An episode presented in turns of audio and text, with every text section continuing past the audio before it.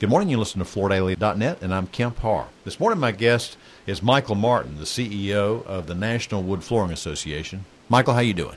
I'm good, Kemp. How are you? I'm good. You just had a board meeting down in Fort Worth, Texas, and there's a lot of activity going on within your organization since we last talked. So uh, thanks for spending time with our listeners. First off, you formed two task force earlier this year and one of them was the definition of real wood, and then the second one was on how to promote the use of wood versus the imitation products. So, give us an update. Yeah, it seems kind of silly that we actually need to define what real wood is, but yeah. we've seen a lot of products in the marketplace lately. Paper is a wood product, but it's not real wood. Mm-hmm. And so it's obviously become clear that we need to define that because we've got a lot of players out there that are putting a product out that has a wood look on the surface, but it's really a photo. A photo, even though it's on a paper product, it's not the same thing, and it's it's very confusing in the marketplace. So we needed, we felt the need that we really needed to define what wood flooring is as we look at how we need to promote it to the consumer, because that's who's getting the bigger part of the confusion level. Obviously, there's confusion in the sales channel about selling against some attributes that products are saying they're real wood and they're waterproof and that sort of thing.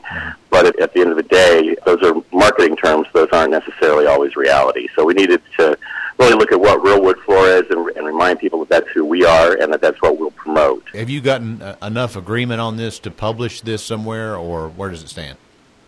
Yeah, absolutely. We'll be putting out a press release next week that goes through what the wood floor definition is. We have a plan in place to take us forward in the new year. You know, coming in November now, so wrapping down this year, we'll we'll launch some things in January at Surfaces, and then follow up with some additional promotional ideas with our expo in the first week of May.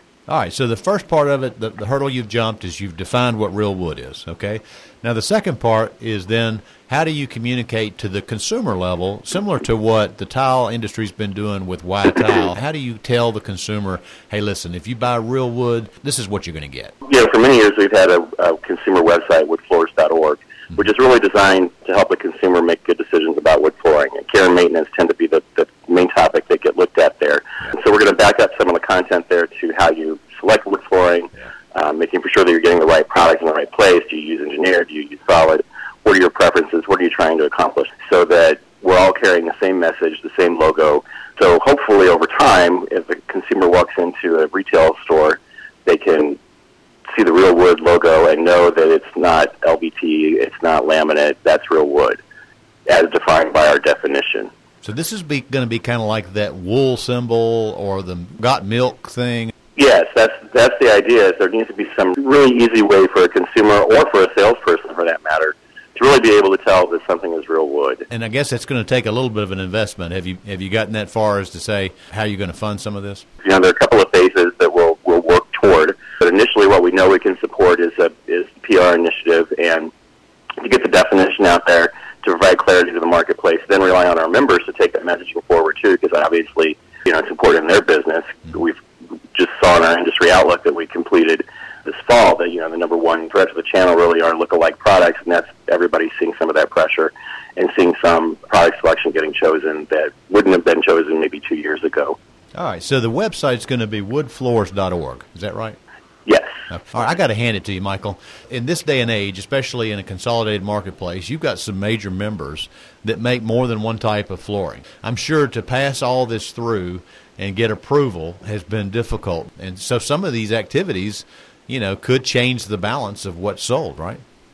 Well, you know, we're hopeful. Wood tends to have more profitability driven into it than some of the cheap look-alike products. So we have consumers, which they told us in our consumer research last year, still really want real wood floors. Yeah. Then why aren't we selling that as a luxury product, and why aren't we selling that at a higher margin? Because of the consumer demand, and because of the, the of the locations that those are going into, high-end homes, mm-hmm. and homes that can afford it to have real wood.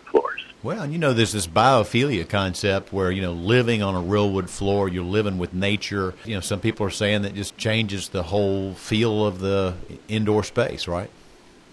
Well, absolutely. You know, when I bought my the home I'm in now a couple of years ago, the first thing I did was rip out all the carpet and put in hardwoods. Now, obviously, I'm biased, and it would be really bad if the CEO of the National Wood Flooring Association had something besides wood in his house.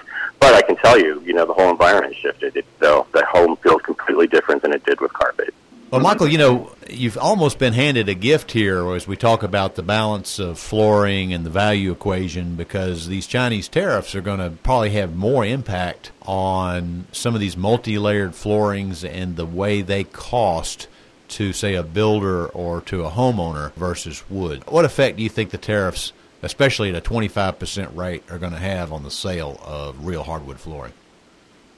Well, it's a real boon for domestic manufacturing here in the states. Obviously, those those those companies won't be held to those tariff increases, and so when we see all of the lookalike product, for the most part, is coming from other parts of the world. So if we see a tariff go on to products like LVT or tariffs go on to some of the laminate products that are out there, that makes the price of wood more attractive, perhaps. Why buy a lookalike if you can have the real thing? If there's a you know 25% tariff added on, the cost differentiator levels it out a little bit there.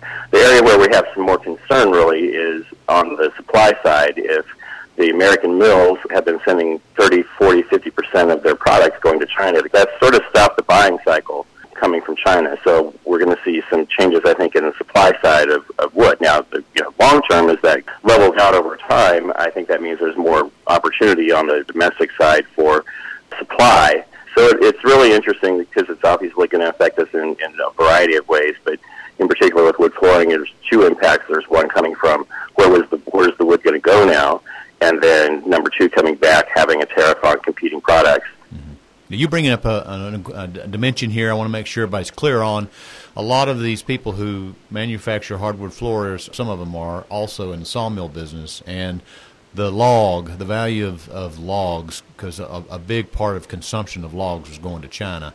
And so that spigot's going to turn off. And that's going to change. It's a supply and demand equation, so it's going to change how much wood flooring costs, isn't it? It could. It's a leveling out period, and you know, there's been sort of a wait and see on what happens with the tariffs as far as planning. But yeah. you know, over the years, the demand for U.S. hardwoods from China have, have increased, and that's been a large customer for many of the U.S. Yeah. lumber mills and mills that also make other products besides uh, just the raw material. So, you know, it's going to the, the playing field will have to level out in some way. But the good news is, there's you know, it doesn't look like we're going to have a supply problem where people who are making wood flooring have a problem getting supply domestically. That'll all level out. You know, obviously, it'd be difficult for a U.S. company like a mill to absorb a 30 to 40 percent loss in a customer base overnight. So, you know, there are some inventory issues and, and that kind of thing that'll have to be taken a look at in the short term. All right, Michael, thanks for the update and congratulations on those two milestone achievements as far as defining what real wood is and then uh, starting the process of spending money to tell the consumer about it. So, again, been talking to Michael Martin, the CEO of the NWFA, and you've been listening to Kemp Harr and FloorDaily.net.